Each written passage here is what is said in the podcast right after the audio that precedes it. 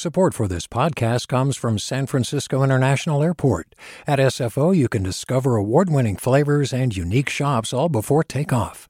Learn more about what's at SFO at flysfo.com. Hey there, this is Brittany Luce from NPR's It's Been a Minute. KQED's podcasts like The Bay, Bay Curious, Mindshift, Right Nowish, and more all tell the stories of the Bay and beyond with reliable, human centered journalism. They aim to inspire, make you think, entertain, and expand your understanding of the place you call home. Here's how you can support podcasting at KQED. Showing your support is easy, and you can join Brittany in supporting KQED Podcast too at donate.kqed.org slash podcast. That's donate.kqed.org slash podcast. From KQED.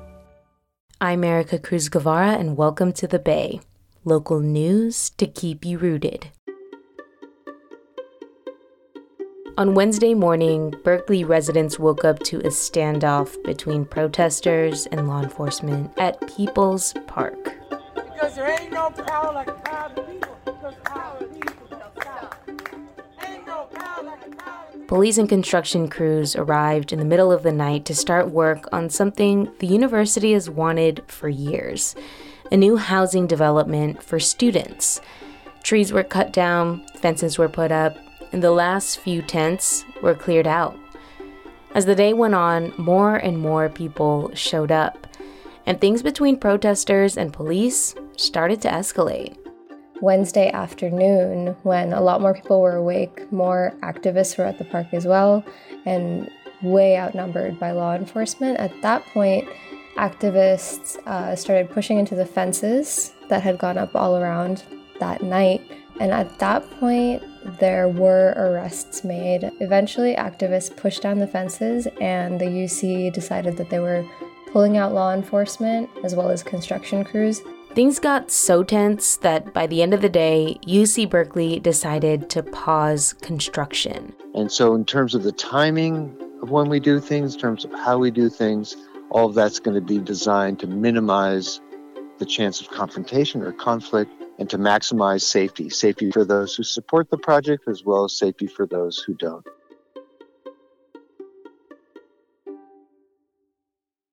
As of Thursday afternoon, seven people have been arrested, and UCPD says two officers were injured. Folks in Berkeley have a lot of feelings about People's Park. It's a place where so many big issues in the Bay Area are coming to a head homelessness, policing, the pandemic, and how the places we live in are changing. Today, what the fight over People's Park is all about.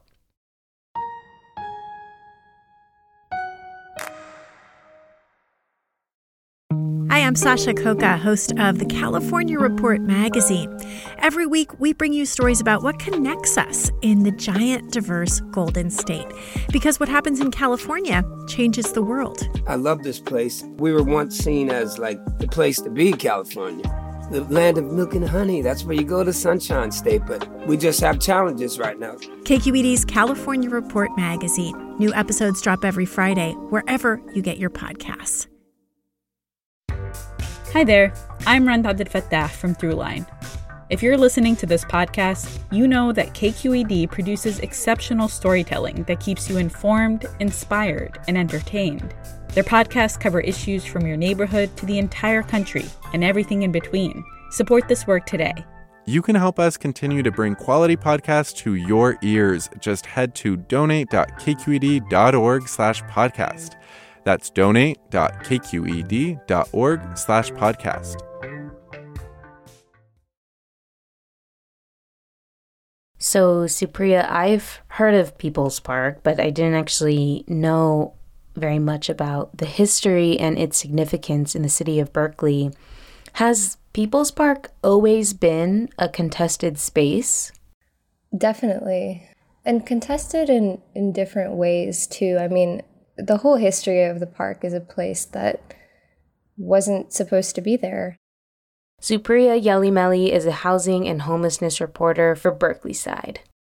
Just for context, this is a park that's in really the center of the UC's entire environment. All around it is is pretty much homes where students live as well as residents who've been in the area.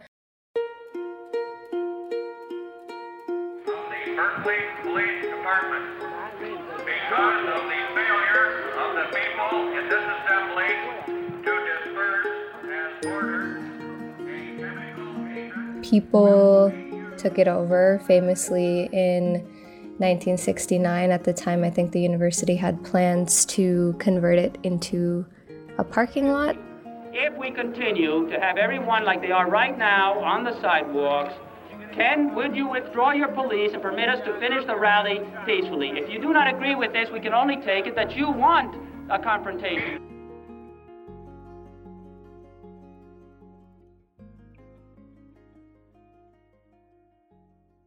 Protesters took over the park and turned it into a green space. Like they were out there actually digging and, you know, planting plants, and that's a big part of the history too. And this kind of history of resistance has continued since then. The park has always been a place where people go to talk about controversial ideas. There's rallies there for everything. Um, and it is also a place of resistance in general. And, you know, people don't acknowledge police there. Abolition is very big and all those things. Mm, yeah, it's very symbolic, it sounds like. It's very Berkeley.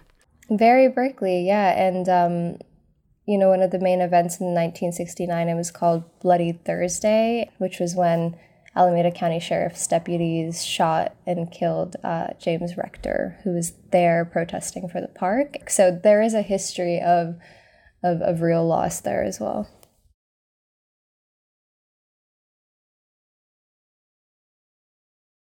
So, this is, at least for the last 53 years, been land owned by UC Berkeley that has been converted by residents of Berkeley into this park. But have there always been plans and, and arguments about building student housing on this land? Yeah. This fight um, really ramped up in the last few years because of studies that came out about UC and the lack of housing throughout the entire system statewide, and also the fact that UC Berkeley provides the fewest student beds out of any campus. And so they've they've really been pushing for that. And I think a few intersections that happened during COVID was that people could see very viscerally um, the housing crisis in People's Park itself. The park really changed during the COVID pandemic. It was the first time in really its 60 year history that people slept in the park overnight. Uh, it grew to something like 50 tents there, which people had never seen before. It has always been a place where people who don't have housing congregate um, and come together, but using it as an encampment was different. Um, that created a lot of tensions in the neighborhood. As you can imagine, we see this where there's any encampment near uh, regular housing. And because there is now this added layer of homelessness and advocacy for people who are homeless, in addition to what people want to protect just with the, the civil rights history of the park and a public gathering space, now the tension of um, police at the park and the UC taking it back is especially stoking the nerves, basically. The UC, when it announced that it would be moving forward with the plans that were approved in 2021, it said, We're also going to accommodate folks who aren't able to afford housing in Berkeley into our plan. So now their plan is 1,100 beds for students, as well as around 100 affordable units, and that's mixed levels of affordability. It'll also include housing for formerly homeless people, but it isn't going to accommodate, you know, everyone who is homeless at the park, for example. Why does UC Berkeley believe they should build student housing there? Like, why this spot over other plots of land in Berkeley? In terms of where this land is. It's near the other dorms, it's right next to Telegraph Avenue, which is a huge hub for UC Berkeley students. It's minutes away from campus. So I think UC Berkeley does want to cultivate a community that, that's part of its existing student community, and, and this spot is right in the middle of it all. The People's Park Student Housing Project is incredibly important to the university. KQED spoke with the Dan Mogulof, who is UC Berkeley spokesperson.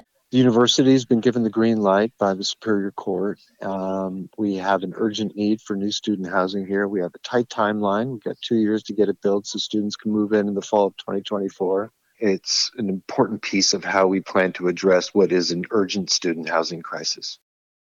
I think the subtext of it, which advocates of the park would say, is that this is the university's way of clearing out an area that they don't see as valuable, as well as, as building up what their core community is in this neighborhood.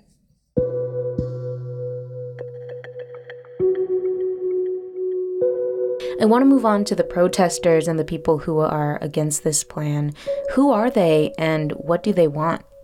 So there's a few different and I would say distinct groups who have desires for People's Park. Uh, one of them is the group of people who have been fighting since the park's inception, 1969. Some of those folks uh, were at the protest yesterday. Right, we're old timers here. Yeah. That was Michael Delacour, who was, you know, one of the people who was actually out there digging to build the park 53 years ago. Well, it's part of the same thing in a way. We're just much, it's been involved in this for so darn long. Mm-hmm.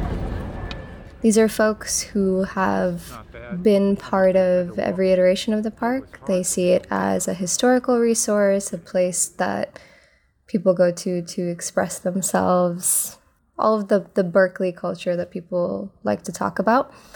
Uh, there's also a group of much younger advocates who are currently Cal students or they're graduate students, young people in the city. And some of them have organized in a group called Defend People's Park. And they want to return the land to indigenous stewardship.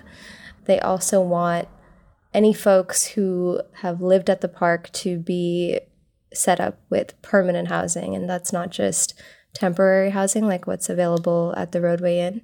Defend People's Park also wants UC Police to be defunded, and they want those funds to be redirected into social services for folks who use the park as well as students and staff at the university. It's on brand for the UC. Mm-hmm. This is what they do, and this is what they've always done.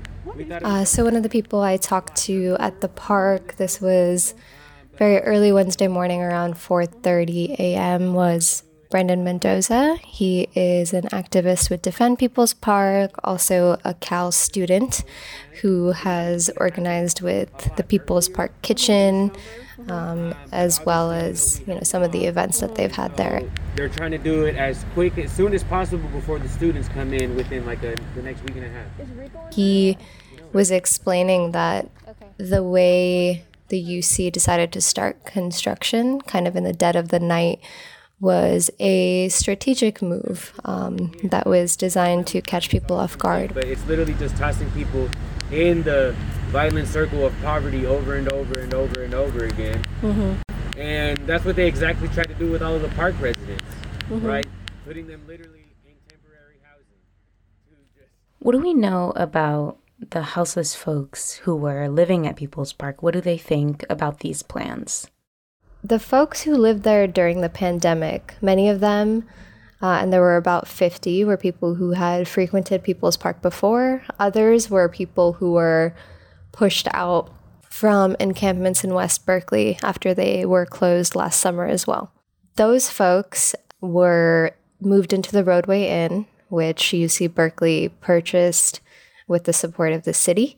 And as far as how they feel about the park, there are people who think, you know, they should be allowed to stay there because it's a kind of refuge and it's open land. Some people just don't like being inside because of experiences with the prison system, for example. Other folks, they acknowledge that sleeping outside is not the life that they want.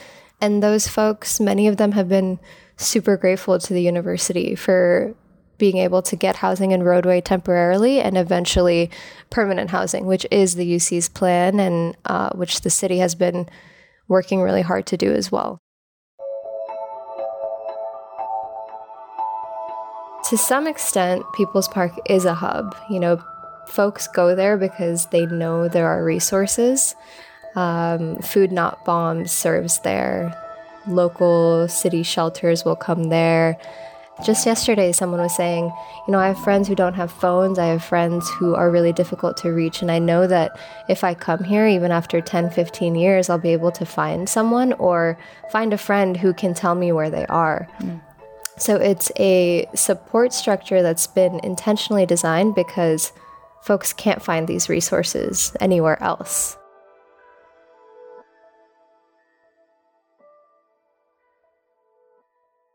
I'm curious what your sense is of what the public thinks in sort of the broader UC Berkeley community and in the city of Berkeley um, about what's happening to People's Park.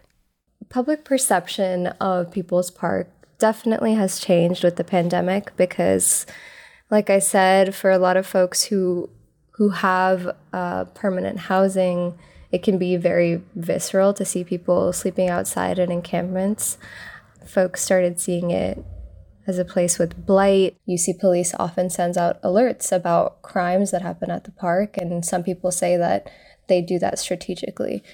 The current city council fully supports the plans to turn uh, People's Park into student housing, and that has to do a lot with their housing goals. The UC Berkeley Chancellor, Carol Christ, has been very clear about housing being part of UC Berkeley's strategy.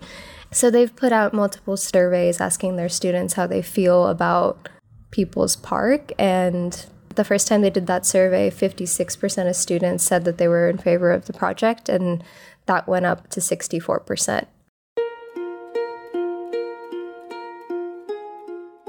There is a lot of support for this, and in some ways, People's Park has always been a fringe struggle. It's people who don't feel represented in other places in the city. And it still is that there people are fighting for this space and they don't have institutional support certainly, but they also don't have huge public buy-in.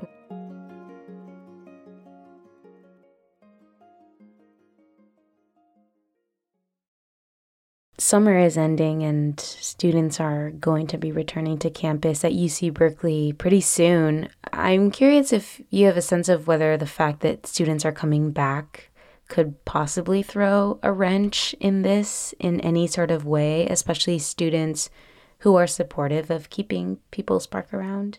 Yeah, it has been really interesting to watch how this has developed because we were there at midnight on Wednesday it didn't feel like enough people could mobilize immediately. But by the time it was Wednesday afternoon, there were, you know, something like 50 to 60 and activists, and that grew to hundreds later in the day. So if that's what it looks like when Cal is not in session, I think there's a very real possibility that this fight could grow much more. We've seen with People's Park since 1969 that people can come together and mobilize. Michael Delacour, who was one of the original founders of the park, he was sitting there on the Sproul Plaza steps and he's in his late 80s. He's been coming there this whole time and he said, I keep thinking that people aren't going to show up, and they do. And he's been around this for nearly 60 years at this point. Well, I'm impressed with the amount of numbers that are behind it. If it continues on the next few days, they might have a problem. We'll see, we'll see. I mean, no matter what kind of prediction people make about which way this is going to go, I think most people don't really know. Wednesday was unexpected, and I think it's going to be unexpected moving forward. Supriya, thank you so much. Thank you.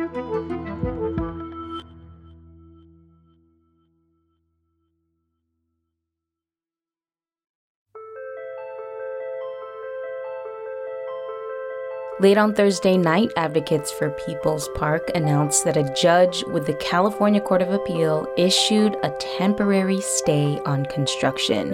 The university is still allowed to put up a security fence, but for now, it cannot continue construction, demolition, or tree cutting. That was Supriya Yelimeli, a housing and homelessness reporter for Berkeleyside. Thanks as well to KQED's Tara Siler for that interview you heard in this episode with Dan Mogulof, spokesperson for UC Berkeley. This 40 minute conversation with Supriya was cut down and edited by Alan Montecillo. I produced this one, I scored it, and added all the tape. We got something special, something different for you on Monday, so be sure to tune in to that. Till then, I'm Ericka Cruz Guevarra. Have a good weekend. Peace.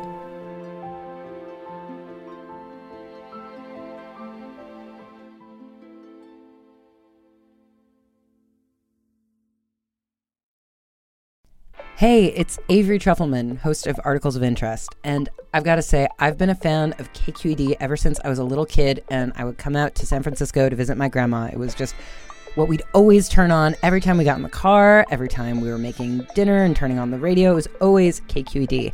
And then over the years, I've become a massive fan of KQED podcasts because this is local reporting at its best. These are answers to questions you've always wanted to know, interviews with exciting, unusual voices, necessary journalism, all told with love and care and artistry. And did you know that a majority of KQED's funding actually comes from members? It's just people like you and me supporting the programs they love while also getting access to cool events, behind the scenes footage, and so much more. If you want to sign up and be a part of this amazing community, visit donate.kqed.org slash podcasts to become a member today. That's podcasts with an S.